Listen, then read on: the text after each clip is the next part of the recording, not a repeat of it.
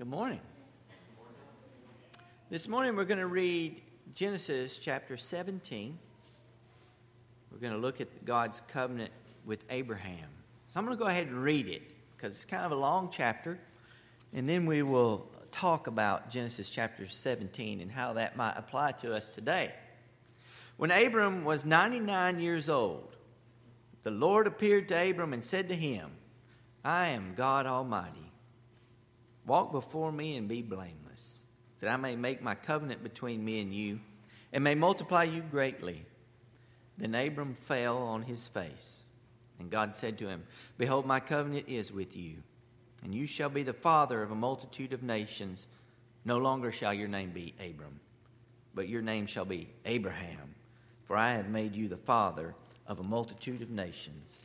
I will make you exceedingly fruitful, and I will make you into nations, and kings shall come from you. Then I will establish my covenant between me and you and your offspring after you throughout their generations for an everlasting covenant, to be God to you and to your offspring after you. And I will give to you and your offspring after you the land of your sojournings, all the land of Canaan, for an everlasting possession, and I will be their God. God said to Abraham, As for you, you shall keep my covenant you and your offspring after you throughout their generations. This is my covenant which you shall keep between me and you and your offspring after you. Every male among you shall be circumcised. You shall be circumcised in the flesh of your foreskins, and it shall be a sign of the covenant between me and you. He who is eight days old among you shall be circumcised, every male throughout your generations, whether born in your house or bought with your money from any foreigner who is not your offspring. Both he who is born in your house and he who is bought with your money shall surely be circumcised. So my covenant be in your flesh, an everlasting covenant. Any uncircumcised male who is not circumcised in the flesh of his foreskin shall be cut off from his people. He has broken my covenant. God said to Abraham, As for Sarai, your wife, you shall not call her name Sarai, but Sarah shall be her name. Sarah means princess. I will bless her, and moreover, I will give you a son by her. I will bless her she shall become nations. Kings of people shall come from her. then Abram fell on his face and laughed and said to himself, Shall a child be born to a man who's a hundred years old? Shall Sarah, who is ninety years old, bear a child? And Abram said to God, Oh, that Ishmael might live before you. And God said, No. But Sarah your wife shall bear you a son, and you shall call his name Isaac. I will establish my covenant with him as an everlasting covenant for his offspring after him. As for Ishmael, I have heard you. Behold, I have blessed him and will make him fruitful and multiply him greatly. He shall father twelve princes, and I will make him into a great nation. But I will establish my covenant with Isaac, whom Sarah shall bear to you at this time next year. When he had finished talking with him, God went up from Abraham. Then Abram took Ishmael his son, and all those born in his house or bought with his money, every male among the men of Abram's house, and he circumcised the flesh of their foreskins that very day, as God had said to him. Abram was 99 years old when he was circumcised in the flesh of his foreskin. And Ishmael, his son, was 13 years old when he was circumcised in the flesh of his foreskin. That very day, Abram and his son Ishmael were circumcised, and all the men of his house, those born in the house, and those bought with money from a foreigner, were circumcised with him. The book of Genesis is beautiful. It truly is. There is a rhythm to the narrative if you pay attention to it. For example, a few weeks ago, we saw Abram triumph greatly over those who had come and sacked the kings of Sodom and Gomorrah and took all their possessions. Abram got his posse up, his men, and he got back Lot, and he defeated all those kings that the other kings were unable to defeat. And at the end of the battle, when the king of Sodom came, he made it clear he didn't want to have anything to do with him. He said, I am not going to take a sandal strap from you, lest you say, I have made Abraham great. So he defeated those kings, insulted the king of Sodom, and then he started worrying about it. So you have Abram, this great triumph, and then you have him being worried. And the Lord comes to him and says, I'm your shield, your great reward. And Abram says, Hey, you didn't give me what you promised yet. And God promises him that he's going to do it again. And Abram, to his credit, believed God and credited him his righteousness. So you have him faithfully going to rescue his, bro- his nephew, and then he's worried about it, and he's questioning God, and he believes God. And in the next chapter, Sarah and Abram concoct this idea to get Hagar to have babies for them. That's a bad scene. And now, then, after that debacle, God is going to come once again to establish his covenant with Abram, who will be Abraham. And you remember the last time he came to Abraham in Genesis chapter 15, he introduced himself. Remember, he said, I am your shield, your exceedingly great reward. And this time he comes to him again and introduces himself with a different name. Abraham was 99 years old when the Lord appeared to him and said to him, I am God Almighty. El Shaddai is what that means in Hebrew. He is God Almighty. And we need to remember that we read this passage here when God introduced himself as God Almighty, that we have a terrific advantage over Abraham when God introduces himself as this because he Abraham doesn't know God Almighty the way we know God Almighty. And what do I mean by that? He talked to him after all. Well, he had not seen the things that we know. He has not seen the things that his generations after him would seen. He probably knew the creation story. We don't know that he did, but he probably knew that God had created the heavens and the earth from nothing but his word. He probably almost certainly knew the story of the flood when God in his anger had destroyed the world in his wrath. He knows certainly the story of the Tower of Babel, maybe. But that's it. That's all the great acts of God Almighty that Abraham could have had knowledge of up to that point. Nothing else much had happened. So when God comes and he says, I am God Almighty, Abram does not know how his descendants in 400 years are going to come up out of Egypt. Abram does not know that his children will see the Nile River turn to blood at the command of the Lord. He does not know that there will be frogs in Pharaoh's palace. He does not know that lice will be on the people as thick as dust because God put a curse on the people who held them in captivity. He does not know that locusts will be springing up and devouring the entire substance of Egypt. He does not know that the darkness will be so thick that falls on Egypt that for three days people have to grope around in the dark because they can't see anything. He does not know that later, that day, on the last day, that his children will be spared as they paint the blood of the lamb over the doorpost. He does not know about the lamentation of Egypt as every single one of their firstborn sons die and the people of Israel walk out free. He doesn't know about any of those things that God Almighty will do. He does not know that Moses will stand between the Red Sea and a vengeful, wrathful Pharaoh with his army, about to crush them, drive them into the sea. He does not know that God Almighty will say, Take a look at Pharaoh's army, for this will be the last time you see it. Speak to the water, and the waters part. He does not know that his own children will walk across the Red Sea as on dry land, and that Pharaoh's army will be held back by consuming fire.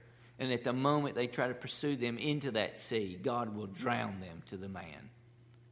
Abram doesn't know any of those things. Abram does not know about the temple of Solomon that will be filled with the glory of God. He does not know about his son, King David, who will slay a giant with a stone. He does not know about the years of captivity in Assyria and Babylon. He does not know of the faithfulness of Daniel, how God would preserve him in the fire, at least Meshach, Shadrach, and Abednego. He does not know about that.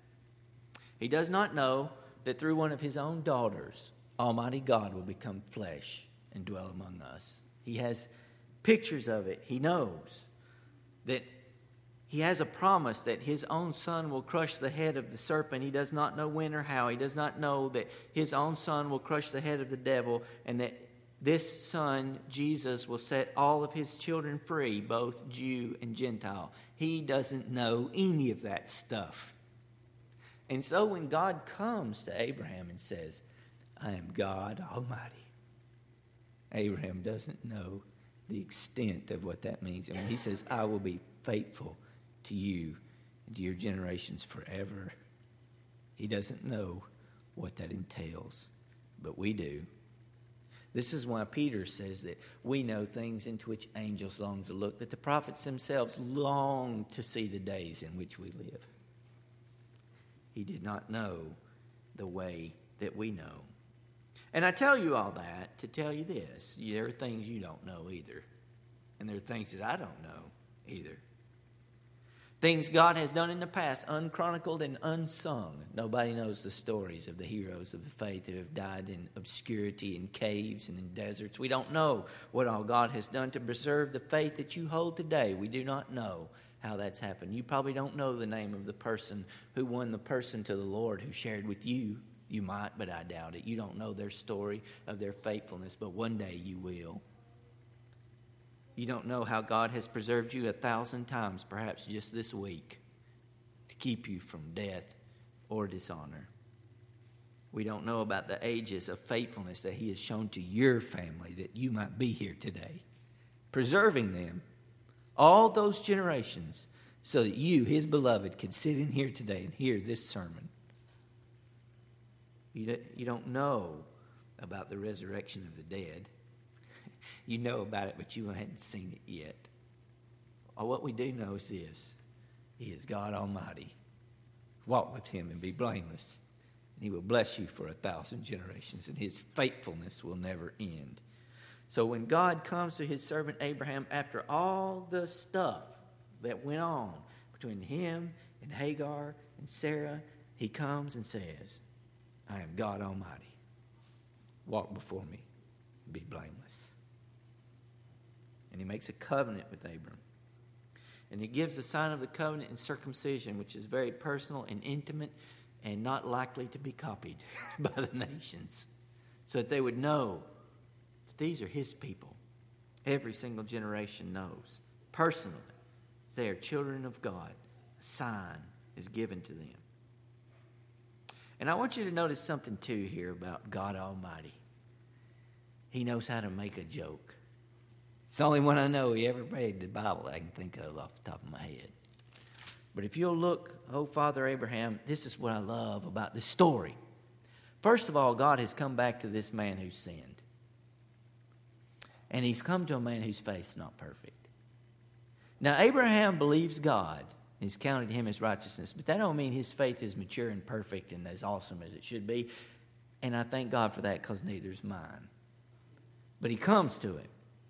And he says, Listen, I'm going to make you great.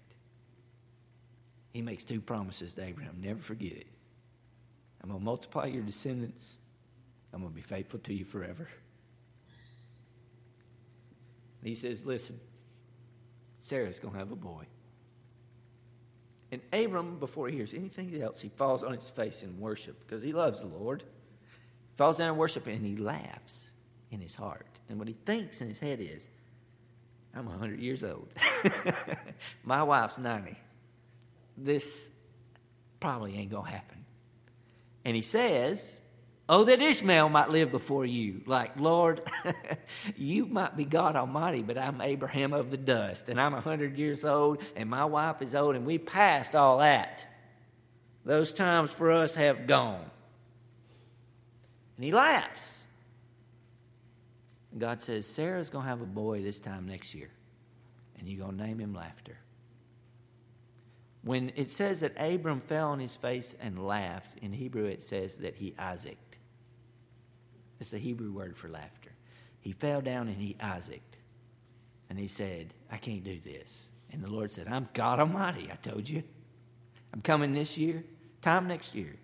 And when the boy's born, you're going to name him Isaac. You're going to name him Laughter. So every single time you call his name, you'll remember that when God Almighty said you're going to have a son, you laughed. It's important in the narrative because he's not the only one who's going to laugh. Sarah's going to laugh too because it's funny. Yeah, three men come. Remember, I don't want to preach that sermon yet, but I'm so excited about it. She hears them say she's going to have a son, and she laughs. And they said, Why did Sarah laugh? I didn't laugh. Yes, you did. Everybody else is going to laugh too. We're still laughing. God makes his covenant with Abram, and Abram laughs. He doesn't believe. I mean, he believes, but he don't. He's like, okay, I'm going to have a son. Oh, that Ishmael might live before you. Well, oh, folks, thanks for your confidence in my abilities and Sarah's, Lord, but I don't know if we're up to the challenge. Please just let Ishmael live before you. And the Lord said, I'm going to take care of Ishmael. Listen to that, by the way. There's so much bad stuff that goes on about Ishmael's descendants in our day that is just garbage. Ishmael was blessed of the Lord. He was not in the covenant line of Isaac. That doesn't mean God didn't bless him or love him or take care of him and Hagar.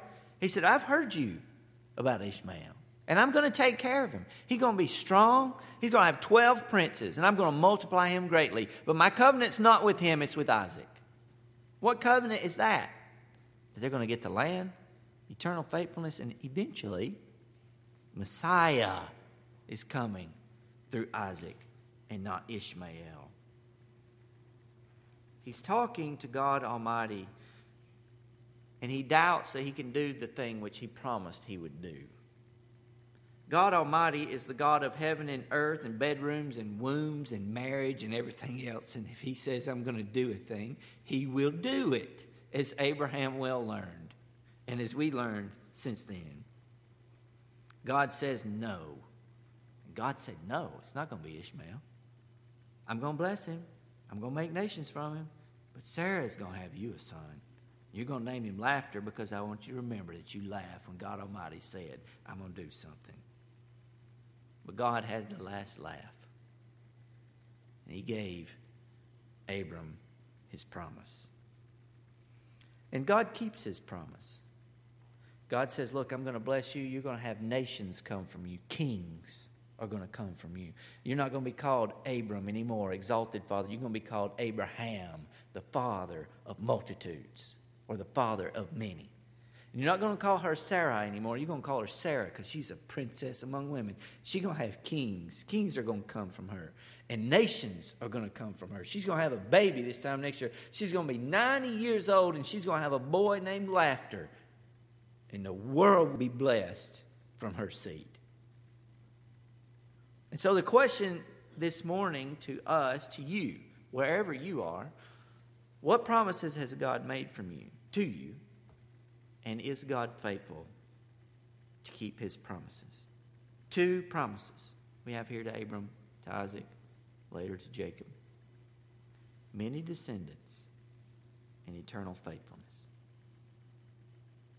Abraham believed God and he credited to him his righteousness. Did God deliver on his promise? How many people's story do you know from 2000 BC? How many characters do you know from then, from Abram's day? I know about one guy.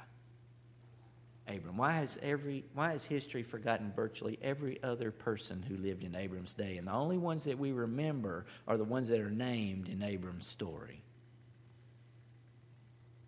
Because God is faithful forever to Abram. Not only do we know Abram's story, did or he or did he not have a son named Laughter? He did. And God promised to Abraham that he would be the father of multitudes, of nations, that his progeny would be like the stars in the sky and the sand on the earth, on the sea, except he was in the desert. So, how much ever sand's out there? That's how his descendants would be. That Sarah would be the mother, that she would become nations. Did he keep that promise or not? There are about 15 million Jews in the world today. 15 million sounds like a lot. But if you count as Abraham's descendants, all those who believe God and is counted to them as righteousness, it's about 7 billion people on the globe, and 2.2 billion claim Christ as Savior. I don't know if all those are really believers or not. I'm sure a bunch of them aren't.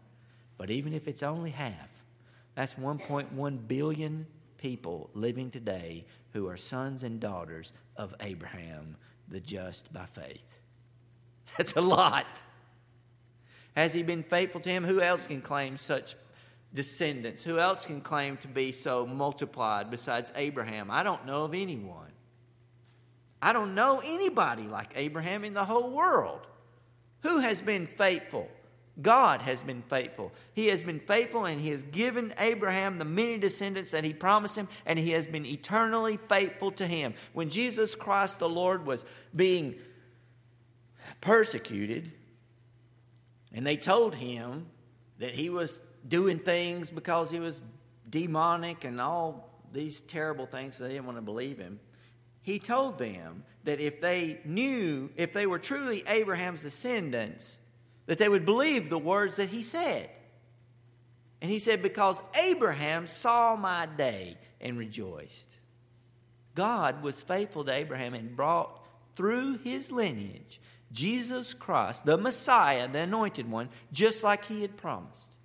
Jesus is the son of Abraham. Now, you've heard that story a thousand times, but who else do you know in those days that has any kind of story whatsoever that his descendants are followed meticulously, that their books are kept, that their children were delivered from captivity, exactly like God told them in Genesis chapter 15, that they marched across the Red Sea as on dry land, that God never stopped loving them, never stopped caring for them, no matter how sinful they were. Yes, his presence departed from the temple, and the Babylonians swooped down like vultures and took them into captivity, but even there, God was with them. And when Daniel had the chance to live in the king's palace, Nebuchadnezzar and his friends Meshach, Shadrach, and Abednego, they did not bow the knee nor kiss the image that the man made. And they were thrown into the fiery furnace, but God delivered them, just as he promised that he would.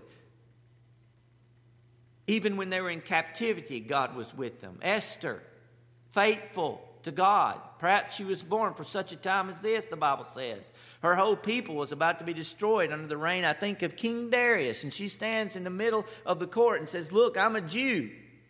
This guy is trying to kill all the Jews. The king had mercy for the queen's sake, and the plans that the man made came to nothing. He was hung on the execution gallows that he had put up for Mordecai, Esther's adoptive father. God was with them the entire way. And one day, a man named John the Baptist, who was son of the priest, his father was a priest, remember? He was in the temple offering incense. John the Baptist is born and goes by the river Jordan wearing camel's hair and eating locusts and wild honey, saying that the Lord's Messiah is near. Tells the Pharisees who warned you to flee from the wrath to come. When he sees Jesus walking alongside the Jordan, he says, Behold, the Lamb of God who takes away the sin of the world.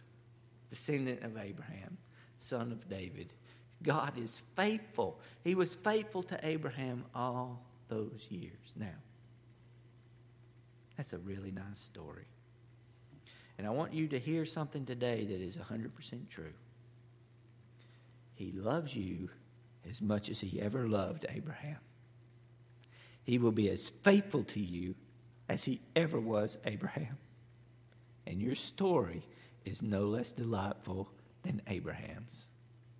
The story of how you got here, the story of where you're going, the story of who you'll be. He will never leave you or forsake you. Every moment of every day, He treats you as a friend. For the sake of His Son, Jesus and for the sake of the promise he made to his friend Abraham. Jesus told the Pharisees, I have to gather many to my table. I'm going to go in the north. I'm going to go to the south. I'm going to go to the east. I'm going to go to the west. And they're all going to sit with me at Abraham's table because we're his children and the inheritors of the promise. So, God would like to introduce himself to you today. He is God Almighty. There is nothing too difficult for him.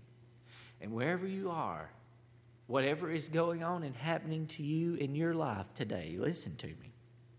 He knows about it, He's going to take care of it, and He cares. He is not oblivious to your suffering. He is not ignorant to your needs.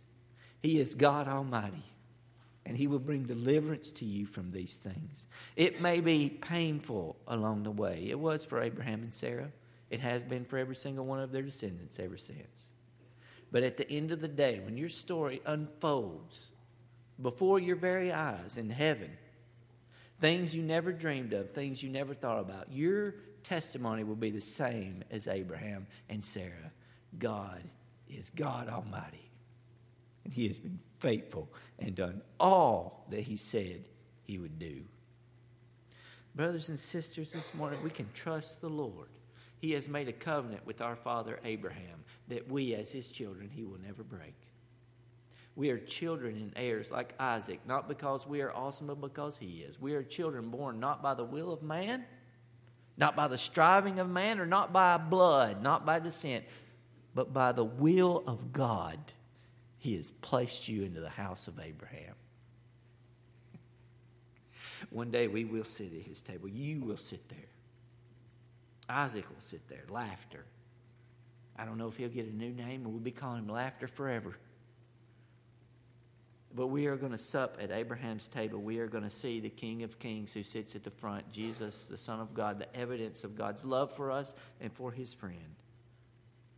And so this morning I want to tell you that God is faithful.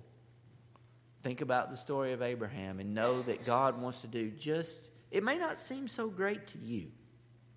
Your story may not seem as adventurous and awesome as Abraham's.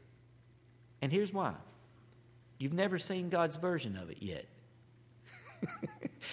See, Abram's story was written down by God. Abraham, when he was living it, probably didn't think it was all that great a story either. But your story, it's as good as his. And the faithfulness God has shown to you, it's equal to that he's shown to Abraham. And the reward you're going to have for being faithful to Christ, same reward Abraham's getting. Every single one of us are children of the living God by faith through Jesus Christ, and you can trust God Almighty this morning. He can do anything, there is nothing too difficult for Him. I love it. As I was studying for this passage, these words, I am God Almighty. That brings peace to my soul. I am God Almighty. Walk before me and be blameless. Why? Walk before me and be blameless that I may make my covenant between you and me. You and the Lord. Walk with God Almighty. Be blameless before Him. And your story will never end. Let's pray.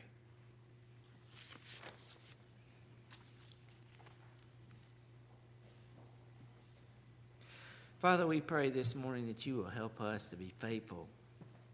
Lord, we are grateful to you that you showed to us our forefather Abraham, warts and all, that he was a man who sinned.